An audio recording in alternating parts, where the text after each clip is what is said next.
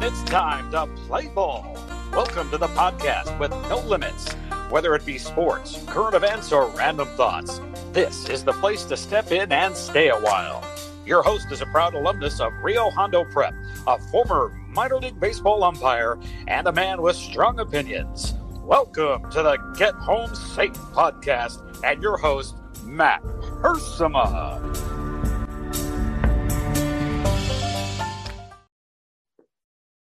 Hey guys, and welcome to another episode of Get Home Safe. Merry Christmas to one and all out there. Very excited, counting down the final couple of weeks until Christmas. I'm recording on Monday morning, bright and early, I might add, but you guys will be hearing this on Tuesday morning. So currently 19 days. By the time this goes to air, it'll be 18 days until Christmas. So, are you all ready? You got your cards done, your decorations done, your presents got you wrapped. Have you done it all? I sure haven't. I'm a little behind. Uh, got some got some good progress this weekend. Um, a Saturday night, a Sunday. It was it was rather quick as always, but got a, a few things done, mostly around the house. Uh, finalizing decorations, going over to my dad's place helping out there with some decorations. Uh, so I was really in the Christmas spirit this weekend.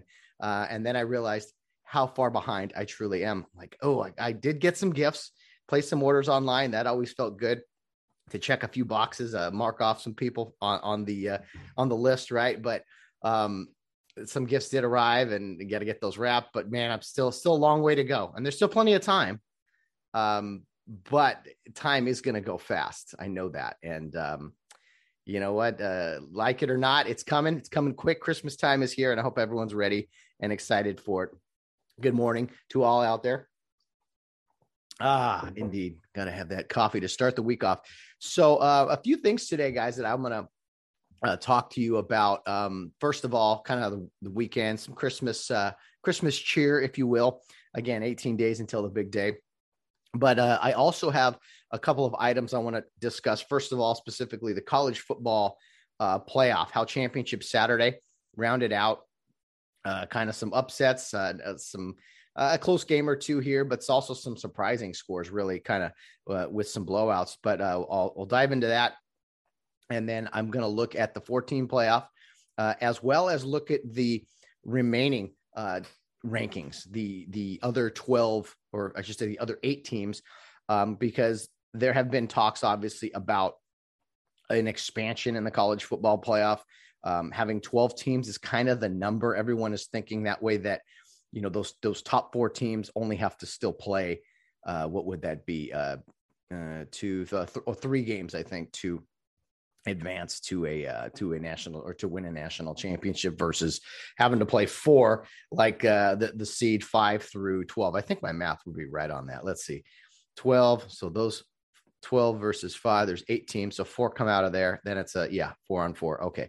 So now that I have that sorted out, uh, I, I, like the idea of that. That way you kind of get a, a, reward really for being one of those top four seeds. And you only got to win three games versus, uh, you know the the lower seeded guys having to win uh, four. So it's I think we're on the cusp of it.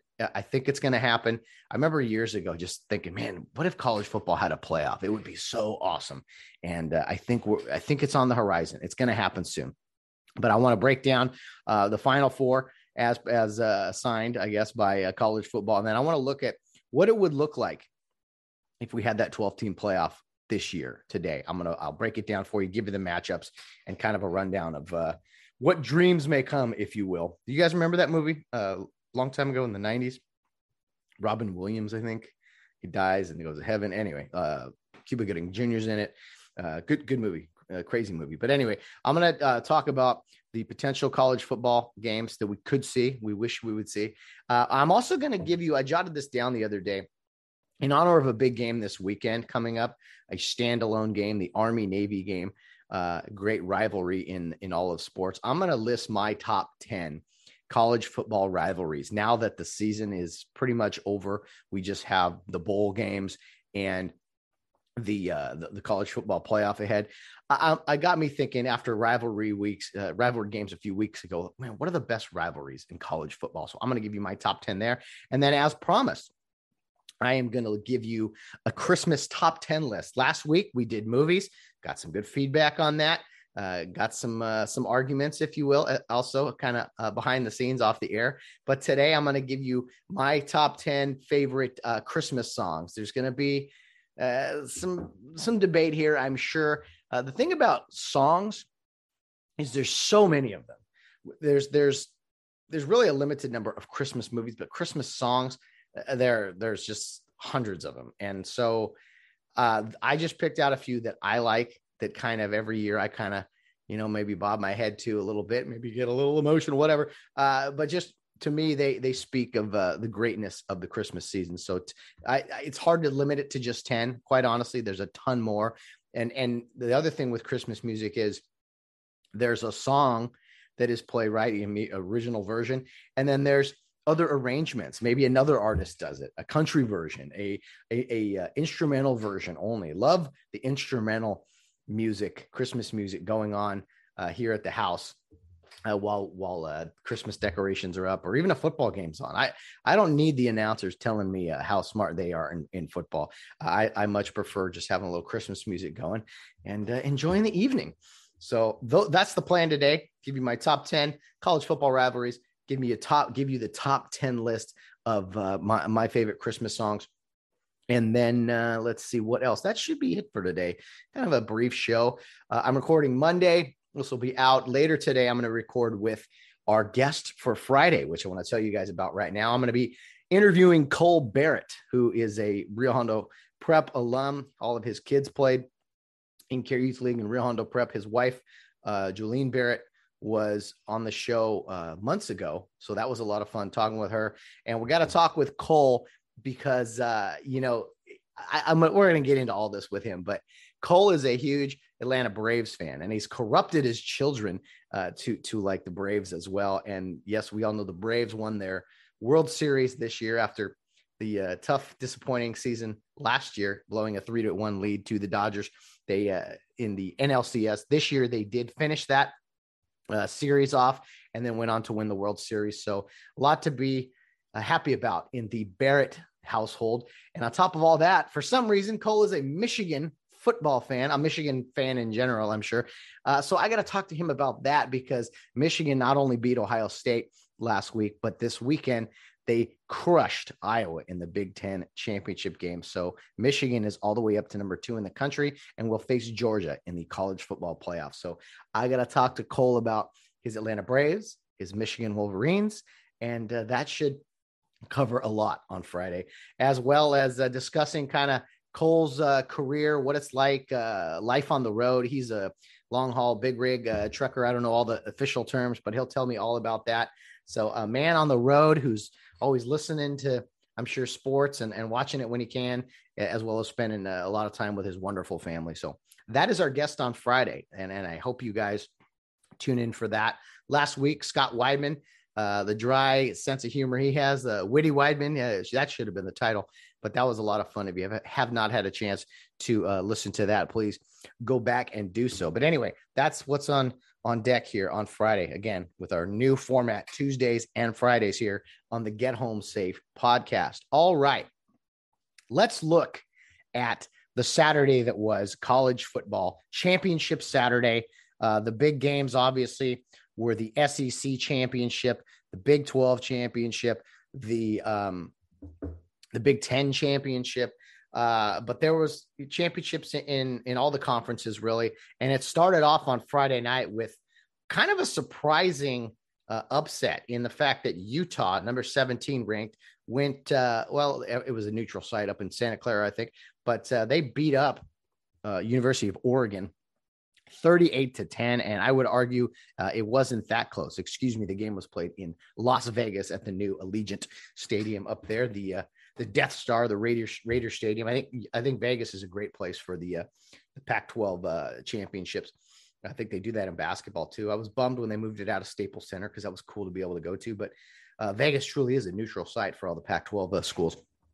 Uh, case in point, did you also hear that the it, it looks like the Oakland A's might seriously end up in Las Vegas. And they, I saw some blueprints or some replicas of uh, of uh, what the stadium could be, the new baseball stadium. Woo, Las Vegas sports, man, heating up. But it was the Utah Utes taking down the Oregon Ducks 38 to 10 on Friday night. Utah scored early and often, and uh, man, congrats to them on a Pac 12 championship. They will play in the Rose Bowl against Ohio State here in Pasadena. There's going to be a lot of red come New Year's Day. Hope everyone's ready for that. That should be a really fun matchup. Uh, who does Urban Meyer root for in that game? Uh, you know, the former Utah and Ohio State coach. So, uh, congrats to Utah Utes. Their first might be their first ever Rose Bowl. trying to think, I should have, I should have known that. But anyway, um, Utah, the Utah Utes, your uh, 2021 Pac-12 champion. Uh, great program they have there, and seeing what they've done over the years has uh, been pretty awesome. So, uh, to uh, the Saturday slate of games we go, and there was another team from Utah that uh, kind of surprised some people, had a massive upset, I would say. Utah State, the Aggies, uh, taking down the Aztecs from San Diego State. 46 to 13. Utah State improved to 10 and 3. This was San Diego State's second loss of the season. So Utah State is your Mountain West champions. I don't know who had that on their scorecard, but congrats to the Aggies, man. They again, they took it to San Diego State. I have bragged about the Aztecs earlier in the year saying, you know, uh, they might be one of the best team in Southern California with UCLA and SC, of course, uh, not having great seasons. And um, man, they just just had a bad day. Had they, they fell flat on Saturday, and uh, not a good time to to not show up. So San Diego State uh, does not win the Mountain West, but it is in fact the Utah State Aggies. So congrats to them. Uh, the game of the day. Oh my goodness, I saw most of this game, the Big 12 championship, Baylor and Oklahoma State. If you don't think football comes down to uh, a game of inches sometimes, or you don't think uh, the small things matter, just think of the last game you lost by a, a point, or in, in this case on Saturday by literally inches. Let me paint a picture for you. Baylor takes the lead on Oklahoma State uh, by a few touchdown. Oklahoma State rallies back.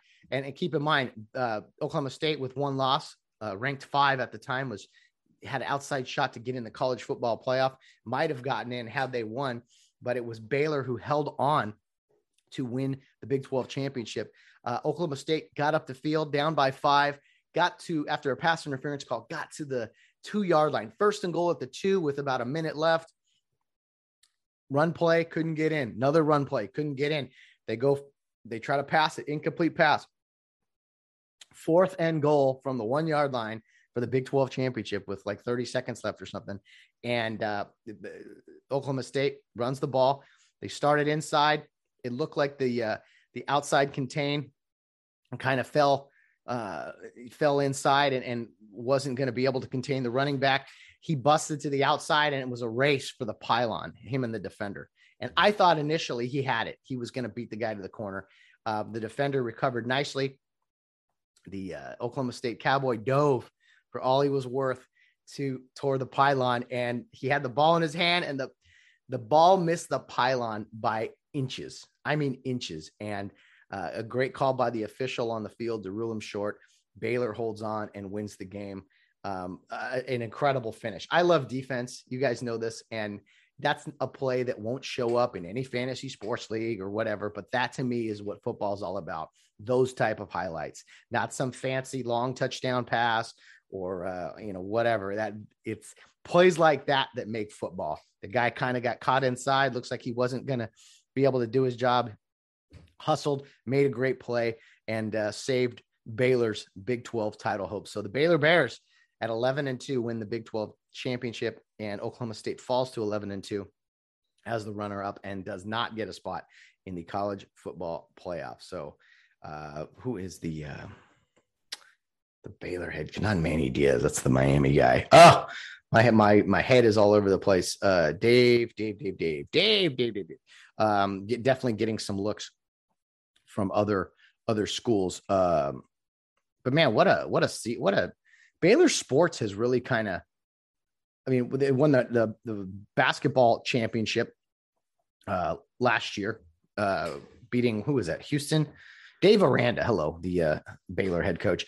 Uh, he's definitely getting some interest from uh, other schools. Indeed, uh, did a, did a great job at LSU as their coordinator for a while, but he's done a heck of a job at Baylor. Um, they're going to be a top 10 team for sure with finishing of their season and uh, the Big 12 champs. Georgia, Alabama. Everyone thought Georgia, you know, hey, this is their year, undefeated. They're gonna they're gonna finally beat Alabama and uh, win the SEC title. Well, not so fast, my friends, as Lee Corso would say.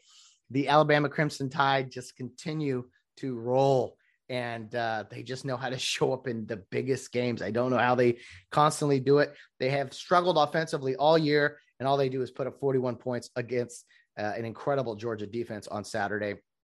Uh, just came out of nowhere. And uh, poor Georgia Bulldog fans just got to be scratching their heads why they can't beat these guys. But they are going to get another shot, at least if Georgia and Bama are able to win their playoff games and advance to the national championship game. They both got in, and I think rightfully so. If your only loss is to uh, now the number one team in the country by, uh, it was a couple touchdowns, 41 24 um, I think Georgia's a, one of the top four teams. And uh, sorry, Notre Dame. Sorry, uh, was there anyone else with one loss? I don't think so. I, I, think the committee got it right here uh, with Notre Dame losing at home to Cincinnati, an undefeated team, mind you.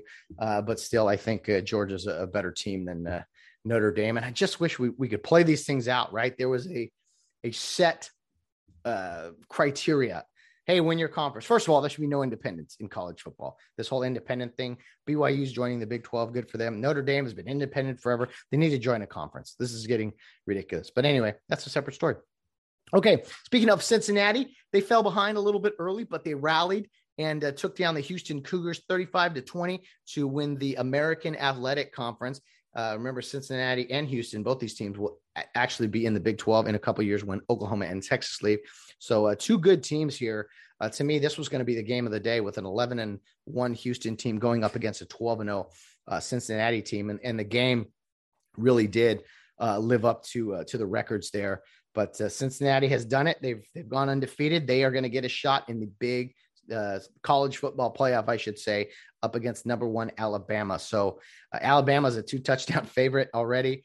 This is a big chance here. This is uh, one of the lower seeded, uh, I should say, lower what tier, lower conference uh, teams to ever get in the college football playoff. So they're going to get a shot. The Boise States of the world would have loved this opportunity, right, to play in the, uh, the playoff game up against um, a juggernaut like Alabama. So hopefully Cincinnati shows up, makes it close. Uh, you know, you know they're going to be uh, playing hard. And uh, Luke Fickell, right, is their coach. I mean, he's going to have those guys ready, I'm sure. But Nick Saban is still the best in the business. Okay, uh, Big Ten championship, Michigan dominates Iowa. I mean, 42 to three. You don't see these scores in championship games.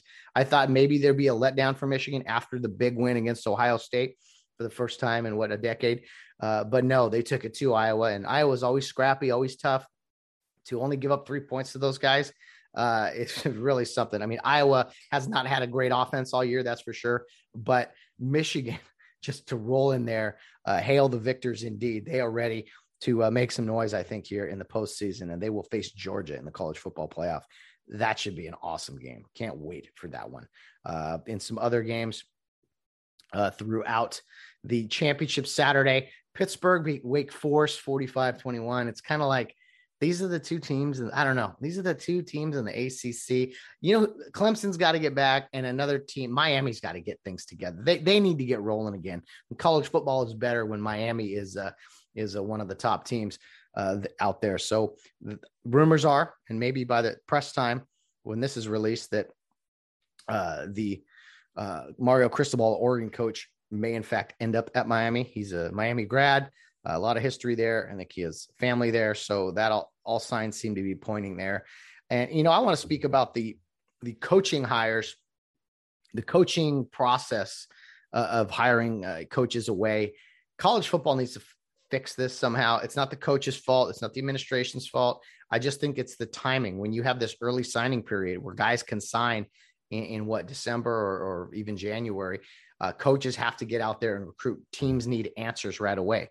So you have this weird situation, which is different than any other sport where coaches get hired away before the season is officially over. It'd be nice to be able to finish your season and then go about your business recruiting uh, for your new school or whatever, wherever you end up. But like Brian Kelly leaving LSU, Lincoln Riley leaving uh, Oklahoma, um, uh, Brent Venables, defensive coordinator, headed to Oklahoma uh, from uh, Clemson. I mean, it's just it's just odd the timing of it. You put pressure on guys if you don't make a move. If you if you leave a school, you're abandoning them, and then they have to like you know scrab scramble to find something it's just odd and and again it's not the coach's fault if, if you're going to be offered a hundred million dollars who out there would not be like oh you're going to pay me how much yeah yeah where do you where do i sign i'll i'll, I'll be right there i mean it's just nuts when you know the, the coaches talk all this talk about loyalty and, and sticking together and everything and then they have to they're put in a situation where they have to leave. Uh, and again they don't have to leave but to not to to turn something down big money or whatever uh, a big opportunity i don't think there's many of us that would do that. I mean so anyway the, they they got to fix the maybe get rid of the early signing period. I don't know. I don't know what the, the whole process, but it's just kind of ugly. And I feel bad for the teams, for the for the players, for the coaches that have to go through this because it's hard enough changing jobs, change bringing in a, a new regime and and putting together a football program. I think uh, college football is kind of getting in its own way here. But anyway, so those are those are kind of a, a brief recap of some championship games. So uh, what I want to tell you right now is look at the the 12 team possible playoff. I went based off of the final college football playoff rankings, however they do that. Uh, Alabama one, Michigan two, Georgia three, Cincinnati four. So we are going to see Bama, Cincinnati, Michigan, Georgia in the college football playoff. New Year's Eve, I believe. Uh, let's see, down in uh, Dallas in the Cotton Bowl. And the other side is the Orange Bowl. I want to say I should know this.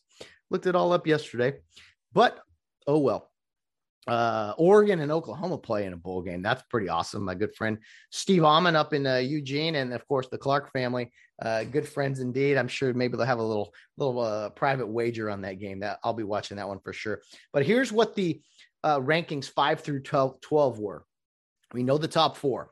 Uh, five through 12 went as follows Notre Dame five, Ohio State six, Baylor seven, Ole Miss eight, Oklahoma State nine, Michigan State 10, Utah 11, and Pitt 12. Okay. After that, uh, the 13th team, which I will mention, was BYU, an independent. Okay. You have to also think about the other conference winners um, from the lower tier conferences Utah State uh, from the Mountain West, Texas San Antonio from Conference USA, Northern Illinois from the MAC, and Louisiana from the Sun Belt. Now you're saying, Matt, why are you mentioning those names? Well, in a perfect world, ideally, we would see a 16 team playoff. I think that is perfect. It's it's a nice even number. Um, I'll settle for 12. I get it. But ideally, in my vision, my mind is if you have however many conferences that is, why have all these teams in Division One football if only a handful of teams can compete for a national championship? Now, will will Northern Illinois win a national championship? No. But if you win the MAC or Utah State, you win the Mountain West, why shouldn't you get an opportunity to go into the dance, see what you can do? Maybe win a college football playoff game over a, a, big school. And some would argue, oh, that's what bowl games are for. Okay, fine. But I just like the concept of conference champions getting to play. Now, if you if you had those conference cha- automatic bursts from these lower tier conferences, you'd have to go to 16 because you can't have uh, Louisiana be uh you know the not the the, the 12th ranked team in the country. You know these are lower tier conferences for sure right? Um so ideally they would get a shot with the 16 but um and again the pac 12 champion uh, utah uh, pittsburgh the, the acc champion they are uh, actually ranked in the top 12 but say they weren't say you know do you put the automatic teams in there the automatic berth? I don't know uh, I, I, I would like to see automatic burst for winning your conference, no matter how bad your conference is. Uh, and if it's one team, it's one team. But here's what what it would look like if we had the 12 team playoff. The four teams who are the top four who are actually playing in the college football playoff, they uh, would have the opening round off. And what we would see is Notre Dame against Pitt, five versus 12, Ohio State against Utah, which we are going to, in fact, see in the Rose Bowl. Um, but imagine that being a playoff game. That would be pretty awesome. Uh, Baylor against Michigan State, the green machine, a battle of uh, the, the, the different shades of green. That would be awesome. And then finally, Ole Miss and Oklahoma State. some personalities there on the sideline between uh, Lane Kiffin and Mike Gundy for sure. Um, that would be our that would be our playoff. That would be the teams that uh, would advance or would, would would participate in a playoff. Um, man, and then the winners, those four winners of those games, would then play Alabama, Michigan, Georgia, or Cincinnati, and then we'd probably after those games end up exactly where we're at anyway with the the four top seeds. But hey, one can dream, right? One can dream. So I would love it. I would think uh, Notre Dame beats Pitt, Utah beats Ohio State. I would go uh, Baylor beating Michigan State and probably uh, Ole Miss beating Oklahoma State. And so then we'd have the great eight after that, the great eight, elite eight, if you will. So uh, anyway, uh, one can dream. I wish that's what we had. It's not what we have. Oh well. We live, we learn, we move on. While we're talking about college football, I wanted to offer up my top 10 college football rivalries. Now, I know there's going to be people out there who disagree with me on this, and that's fine. That's, you know, we live in a world of disagreement. At least we uh, should be able to get along with disagreement. There's no problem with that. Um, everyone thinks their rivalry matters more and is more important, right? Um, and there's a few teams on here that you're like, why are you even bringing them up? They're not relevant. They're not good. I'm talking about all time, over time. What what what these rivalries mean to different parts of the country, why it's a special rivalry. Um, and there'll be a few people that, oh, Arkansas and uh, whoever, that's a, you know, okay. I know there, there's a hundred and something college football teams. Everyone has a rival and everyone thinks theirs is, is the biggest and, and best. So at least from my taste, from my standpoint, here's what I think are the top 10 college football rivalries again overtime. Sorry i don't have princeton and yale on here. I know that's a rivalry or whatever whoever those ivy league teams were back in the day man back in the day those were big time games but uh, no longer. Anyway i still wouldn't mind going to see a rivalry game of uh, whoever. Uh, but yeah these are some games that i actually wouldn't mind getting to uh, at some point but uh, and, and here's why i think they are the top rivalries in all of college football. Okay number 10 the holy war. Ooh that was buzzer, coffee buzzer. Uh, number 10, the Holy War, BYU against Utah. Matt, how can you have these choose? What? Come on. Your West Coast bias, uh, maybe a little bit. Uh, BYU and Utah, obviously, BYU, uh, a Mormon school, Utah's a state school. These two schools are not far from each other, less than an hour. And uh, this is the entire state of Utah, really, is divided this way. And um, it's the Holy War because even though BYU is the Mormon school and Utah isn't really a, a religious affiliation, there's a lot of uh, just Mormon people in the state of Utah. So it's a huge game. They they play it early in the year, which I think is awesome. Like week one or two, usually great way to open the season. And I've worked baseball games at BYU, and um, there's definitely a a sense of you feel that rivalry year round uh, at BYU and Utah. And back in the day, they were in the Mountain West Conference together, and it was played at like the end of the season. And it was usually snow or cold. And it was just like to see the crowd at that game on TV, it was just like, okay, this is a different level. This this game matters. Uh, and and it and it divides families like a lot of uh, rivalries do. But this one to me when you in that in Utah, typically if you grow up there, very family based, very you know very Mormon based, not too many people leave, uh, in my opinion, to other parts of the country from Utah. You kind of stay there, and I don't know, eh, maybe I'm wrong, but BYU Utah number ten, the Holy War, always a great game. Number nine, Johnny Utah, number nine, uh, Alabama versus LSU. Now you could say there's a ton of SEC games uh, and rivalries that are a big deal. You know, down in the South, that region of the country is just it's uh, it's life and death. It's uh, it's God and country. It's college football. It's uh, it's it's just bigger than everything. And I really want to get down there and watch some games. But Alabama and LSU, uh, the, the two Nick Saban schools uh, down there, you know, two of those, one of those, those two, I should say, seems to always be in the mix for like the national championship. So that game is like a pseudo playoff game every year. Um, it's always, you know, the national game, whether it's uh, a late night down in uh, a night game in Baton Rouge or a daytime CBS game. uh, in in Tuscaloosa. It's just a cool scene, and I think that game matters more every year than other games, other rivalries. It's not too often where Alabama and LSU are not good, not very good, or not competing for a national championship. I know LSU's had some rough times. Alabama's been good forever, but usually, and I say usually, these two teams meet up and uh, it, it, decides uh, their division of the SEC and who who usually ends up in the SEC championship game um, based off of this game. So always fun, especially when they're both good. A top five matchup usually. Alabama and LSU for for your money. If you're looking for a, a, top ranked matchup every year, you probably can't go wrong with this one year in and year out. Number eight, this game no longer happens, which disappoints me.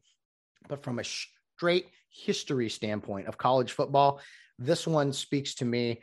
Uh, the traditions, the pageantry, um, just the fights. Two, the battle of the two, be- two of the best fight songs for sure. Notre Dame and Michigan. This was always like week two of the season. Notre Dame and Michigan aren't too far apart. Uh, South Bend and uh, Ann Arbor, Michigan aren't aren't too far apart indeed. Um, usually, again, early in the season, week two, a lot of times in throughout history anyway, that game was always uh, premier matchups early in the season, usually ranked pretty high. A lot of hype always around Notre Dame and Michigan. Um, it was always the one day a year I rooted for Michigan, uh, and so some really fun matchups. Even when Michigan was was bad and Notre Dame had some rough years, that game was always hyped up. And I wish they'd bring it back. I wish I wish they would because I think college football needs that game two amazing fight songs, two great programs, and where they're at today. Hey, number two and number five in the country, uh, ranking wise, pretty impressive after some lean years. But traditionally, Notre Dame and Michigan. I mean, that just I don't know. You say those two those two names, and you just man, college football. Yeah, the history of college football. Um, so anyway. That's uh, my opinion. I wish they'd have that game back. Uh, number seven, I'm sticking with Notre Dame again, I, I, I have to dislike Notre Dame because I'm a USC fan, but um, Notre Dame does have a rich tradition. It's a very different school than anyone else in the country, um, but they're on the list back to back here, and that is because uh, the USC uh, USC Notre Dame rivalry I think is very unique in the sense that it's most of these rivalries are schools that are pretty close to each other. This one is uh, across the country, not all the way, of course. Indiana and uh, Los Angeles uh, couldn't be more different uh, parts of the country. Uh, Los Angeles versus South Bend, Indiana. Um, but this rivalry has gone on a long time. I think, again, to the history of this game, uh, the fact that when it's played in Los Angeles, it's usually it's the last game of the year in November. When it's played at Notre Dame, it's in the middle of the season in October. Uh, that's just kind of the time frame of how that works out. But uh, the tradition of USC and the tradition of Notre Dame, if you look back at all the national titles and the great success of both programs, it's similar to the Michigan Notre Dame rivalry, but uh, Notre Dame and USC, uh, again, unique in the sense that it's uh, two uh, religious institutions, even though USC people don't think of that. When I first started, I believe it was a Presbyterian university or college or something, but I don't know how the rivalry started. I probably should have looked that up, but it's the fight, the, the battle for the shillelagh. Um, look that up. It's a very interesting trophy, but USC, Michigan, USC, excuse me, USC Notre Dame, a game that is played uh, every year, except for the COVID year, of course, when they played the, you know, two games or whatever they did. But Notre Dame and USC uh, I have high on my list. Well, not high. This list isn't that long, but anyway, uh, number seven, USC Notre Dame.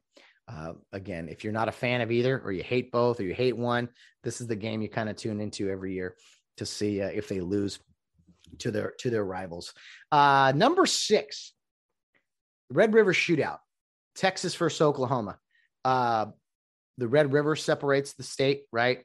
The two states. This game is played on a neutral field every year at the Cotton Bowl, the old Cotton Bowl. And when you got all these brand new state, that's an old stadium. You got all these brand new state of the art stadiums, and then you play at the Cotton Bowl. It seems like a very crowded game, very crowded event, uh, indeed. And you have the Texas State Fair, I think, going on. So there's all kinds of great food and um, activities going on there. But uh, usually an early game, I think a 11 a.m. Uh, kickoff there in Dallas and uh, Texas and, and Oklahoma. You see those two colors, the burnt orange and that crimson from the sky. of all the, the color of the uh, the fans, you, you know, uh, gear and uniforms and stuff. It's a pretty cool sight to see. And it usually is a shootout because they don't play much defense in the uh, the Big 12 anymore. But Texas, Oklahoma, this game used to be similar to Alabama LSU back in the day in the sense that it used to mean a lot more as far as uh, the national scene, usually a top 10 matchup. Um, but uh, Texas and Oklahoma, well, Texas has seen better days.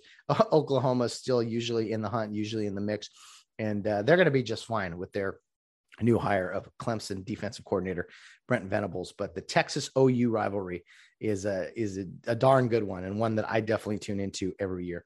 Number five, USC versus UCLA. Okay, I know West Coast bias. Yes, maybe a little, but uh, and two awful teams uh, the past few years. But there's no other rivalry in college football that plays in the same city. Two schools from the same city, not just the same conference, not just the same region of the country, same state, same city, 11 miles apart, I think. And I know Westwood and South Central are are definitely uh, polar opposites of each other. But whether this game is played at the Coliseum or the Rose Bowl in Pasadena, always a sight to see. I loved years ago when they decided that each team would wear their home jerseys for this game. Um, really cool to see that because back in the day, uh, UCLA played at the Coliseum as well, and they both wore their home uniforms. Um, it's just special that way. It's the inter intercity crosstown showdown. Um, a huge game for recruits. Usually, there's a ton of high school kids, um, you know, recruits who are kind of deciding one way or another uh, which school to go to after that day. And it's a it's a city championship. I've been to a, a few of them. It, it, it's really you almost have like a small town feel to it, like uh, you rivalries the other side of the tracks type of deal, and uh, just a really fun game every single year, even when they're awful. Sometimes one team's really good, one team's really bad, and it's a spoiler. Um, more often than not, it's kind of decided who goes to the Rose Bowl um, between USC and UCLA. I'd like to see it get back to that hopefully here soon. And with Lincoln Riley, being the uh, the new USC coach, I think uh, good things are ahead for the Trojans. So uh, USC on this list twice. Um, just my opinion. Don't hold it against me. Just my opinion. USC against UCLA and USC against Notre Dame, two of the best rivalries in college football. Okay, to our top four. Uh, number four, Florida and Georgia, the world's largest outdoor cocktail party, as they call it. Um, the Florida Georgia, obviously border is a big deal. And this game is played on a neutral site as well in Jacksonville every year, where the uh, the Jaguars play. Uh, all all Alltel Field or something. I don't remember, but um, probably uh, the most significant football game played in Jacksonville every year. Sorry, Jaguars, but uh, Florida, Georgia. Again, Georgia's been rolling the past few years. Florida's had uh, better days, but it is in fact uh, a heck of a game, heck of a rivalry. SEC country, right? Um, just uh, really cool game. I would love to get to the world's. Apparently, this tailgate before the game is just a huge deal, and uh, the the rivalry is real. I mean, Florida people are like, "Oh, you're from Georgia," or Georgia, "Oh, you're from Florida." Like it's a it's a real thing. It, it's pretty cool to see, and uh, this is definitely a game I would love to get to sometime because it's usually middle of the season, right? It's in Florida. It's like okay, good weather, life is good.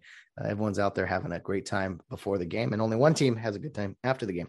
Uh, number three, Ohio State and Michigan, the big game. I think it's is it the big game or is it just the game? I can't remember. No, I think it's the big game. But uh, Ohio State and Michigan, uh, mortal enemies. I mean, this game is fierce. This game is intense. Michigan people despise Ohio State people, and vice versa. I have two good friends, Luther Wilson and uh, Bob Gordon and uh, they're they're they're great buddies and everything. But when you start talking Michigan, Ohio State, oh boy, it is on. I mean, Luther is relentless because Ohio State has just put a pounding on Michigan over the past few years. Uh, but Michigan did win this year.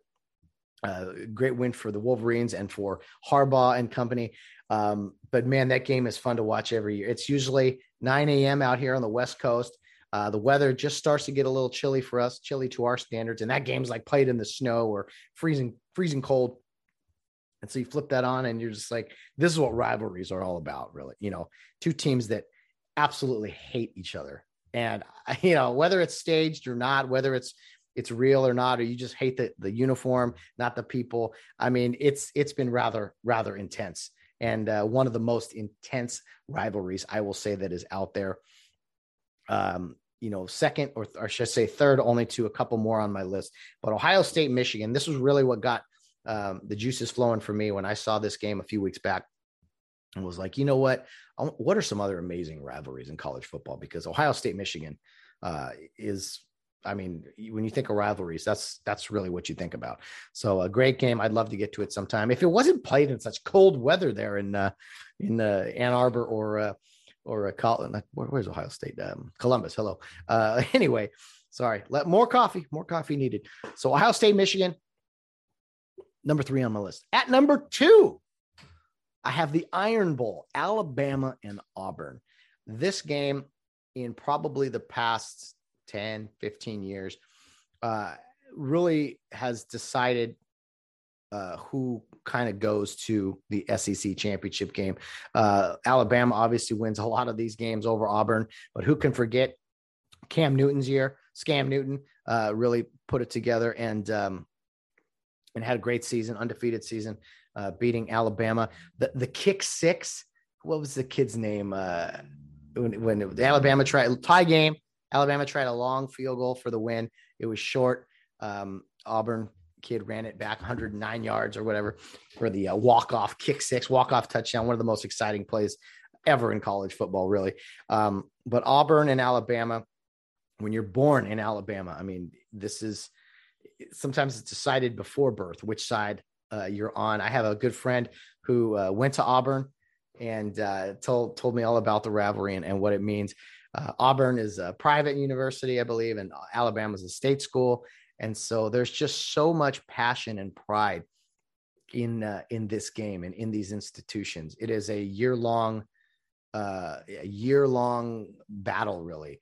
Uh, year long battle cry, War Eagle for uh, Auburn and Roll Tide for uh, Alabama. So I, don't think you can go wrong with this game. It's always at the end of the year, last game of the season, Thanksgiving weekend. And uh, no matter where it's played, this game is just usually a big deal, um, especially when Auburn is a little better than they have been these past few years.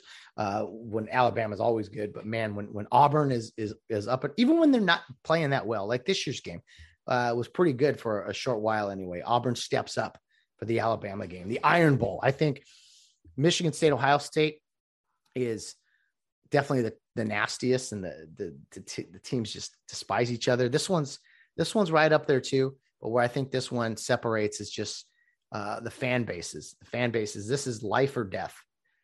365 days a year. Beat Alabama, beat Auburn, and uh, I definitely would love to get down to this game sometime uh, in the future. Okay, number one, it's a game this Saturday. It's a standalone game. It's probably the most unique uh, of all of the rivalries, and that is Army versus Navy. The West Point cadets up against the Naval Academy the midshipmen. This rivalry goes back forever. Um, it is a game that uh, is always played after the championships. Um, it's that just a standalone game when there's no, nothing else going on.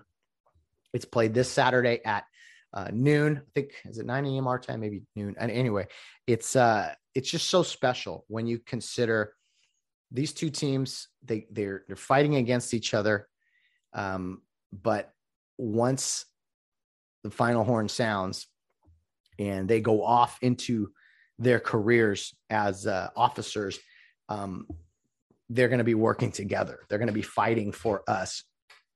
And it's just unique that way. I don't think you're going to see, you ever see a game that where there's more effort, uh, people care more, there's mutual respect, but just heated passion, competitiveness. They want to beat each other.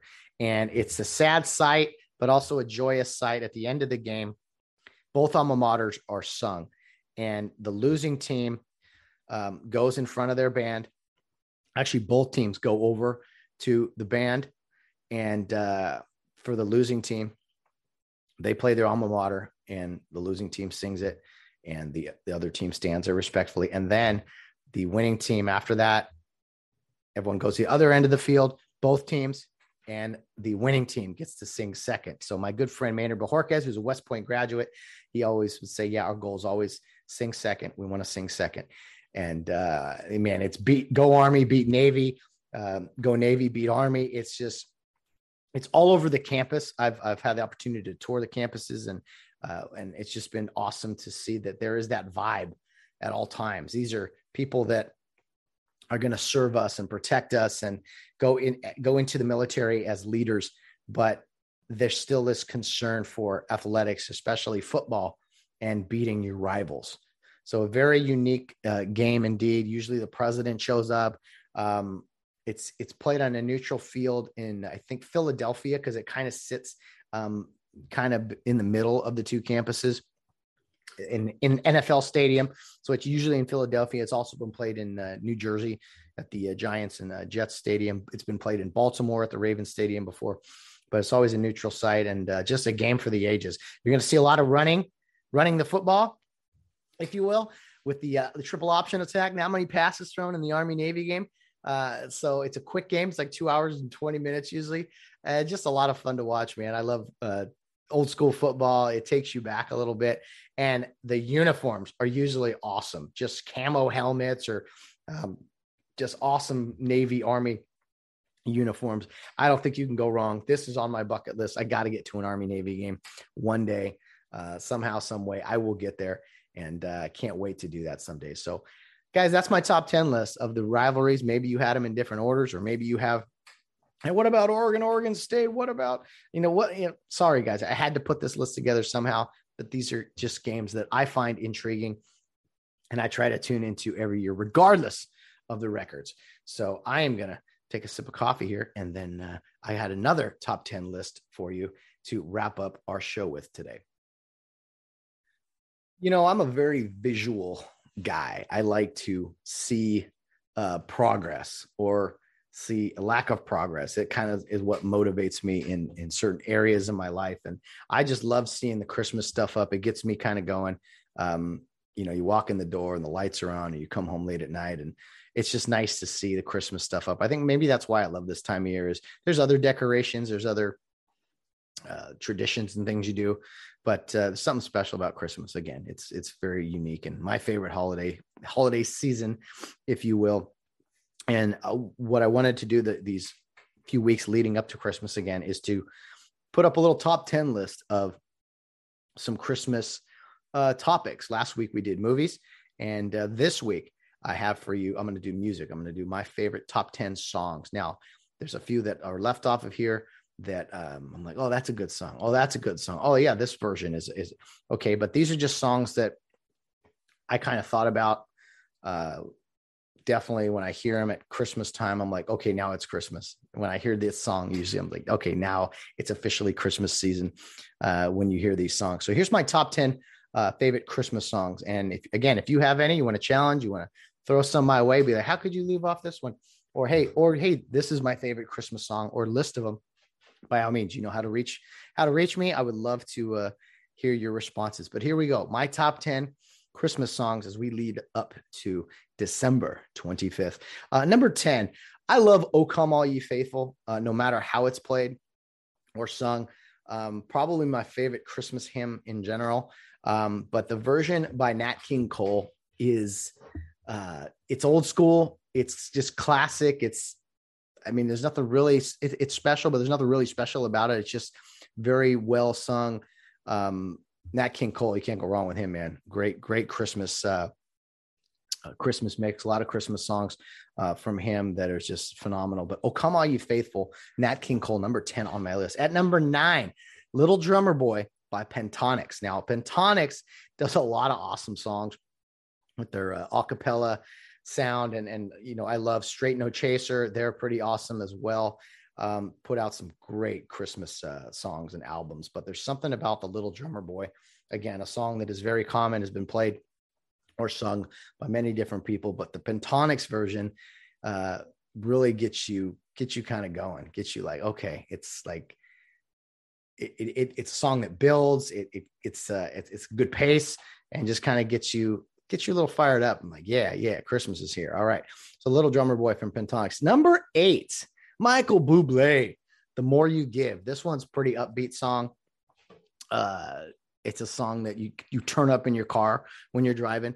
Um, I think Michael Bublé's Christmas album, Christmas stuff, you could have on in the house and uh, at any time, and it's it's it's awesome. But this song, "The More You Give" by Michael Bublé, uh, one that I really really enjoy. Uh, number seven, kind of different sound, but Christmas Canon. Um, I remember hearing this song for the first time uh, by Trans Siberian Orchestra, by the way. Christmas Canon, um, and it has kind of the the choir and the the background, and there's different versions of this, but um, I heard this song.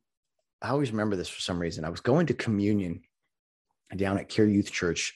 It was just me and my mom. Christmas Eve, we were getting in the car. We kind of bundled up and uh, jumped in the car to head down to to Care real quick and do communion. And this song came on. I remember it just it was dark, it was cold, and uh, Christmas Canon with that kind of slow intro.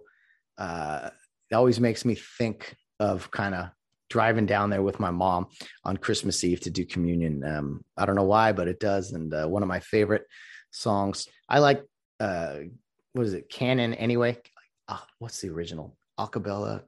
I don't know, but Christmas Canon by the Trans Siberian Orchestra, number seven on my list. Number six, Josh Groban and Believe from the Polar Express, one of my favorite Christmas books as a kid. The movie was okay. Honestly, I much prefer uh, the book. We every Christmas Eve we'd read the Polar Express. It came in this nice set we had, uh, really nice binded book. Had, had a bell in there, which if you don't know the story, you know, read up on it and see why there's a bell in there. But it had a a tape, a cassette tape that you plugged in, and it read the book to you as you turned the pages and and saw the uh, the pictures and things. Just one of the most imaginative uh, memories I have from from childhood. But uh, Josh Groban, believe, great song. Um, that is unrecognized is, is very recognizable uh, as soon as it comes on with the the intro and kind of just this peaceful I don't know, peaceful. It gets you going, gets you going for Christmas for sure.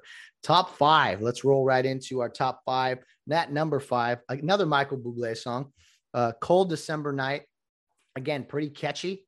Got some good, good. Uh, I don't know, good beats to it. Good, uh, good pace, and uh, just talking about you know, "Cold December Night." Again, two kind of non. Uh, what would you say? I guess secular, non religious sounding songs, but uh, you know they're they're very good in the sense of I think they paint a picture of the lifestyle of Christmas really. So cold December night for um, number five from Michael Bublé, and that's the last thing, last time Bublé is on here, I promise. Uh, number four, this one's uh, unique and it's on here for a reason, but uh, All Alone on Christmas by Darlene Love. If that sounds familiar, it's because it's from Home Alone 2 when Kevin goes and he's kind of wandering the city by himself. It starts with these these giant bells, bells going. Let me see if I can actually. I'm gonna pull it up for you guys, and I think it's the Easy Street Band that is that is playing it with uh, Darlene Love. Uh, incredible saxophone solo uh, during it that I absolutely love. Let me see if I can find it real quick. All right, let's see. I got it. Yeah, there we go. The bells.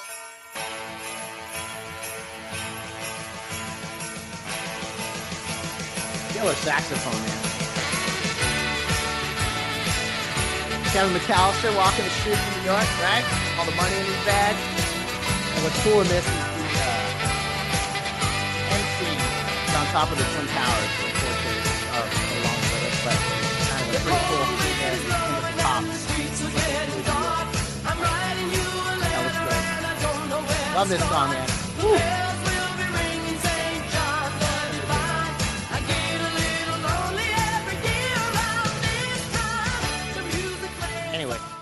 That's All Alone on Christmas by Darlene Love. Uh, pretty solid song. And uh, yeah, I love Home Alone too. So, uh, and Home Alone, the original, as you guys learned last week. So, what is my number uh, three song? Okay, number three song. Oh, this one's a tearjerker, but a good one. Uh, Christmas Shoes by a new song. Um, I cannot hear that song for obvious reasons without getting a little emotional. Um, but a, a powerful song that um, is uh, yeah sentimental reasons obviously but um, christmas shoes is a really cool song just uh it's sad but it, it it gives you the the hope and the um how do I say this? It, it, it's what Christmas is all about, really. If you had to sum up a song, maybe that kind of opened your eyes, made you a little bit more cheerful, made you appreciate the things you have. I think Christmas Shoes by New Song will put things in perspective for you and maybe uh, make you be more uh, appreciative and celebrate the great, uh, the great holiday of Christmas, uh, if you will. So, uh, number three, Christmas Shoes, one of my favorite Christmas songs. Number two, Carol of the Bells by the Trans Siberian Orchestra. Now, I love Carol of the Bells, no matter how it's played, but with the Trans Siberian Orchestra, with the guitar intro and everything, oh man, that is that is good stuff. Uh, you can't go wrong with that. Carol again, Carol of the Bells um, by the Trans Siberian Orchestra. Let me see, pull it up here. I know I didn't see, I didn't have the ability to do this before, and now I do for uh, some reason. Let me see. I can pull this up. I love, I love the intro. There'll be a, there'll be a ad. I'm sure. Yep, of course, there's an ad.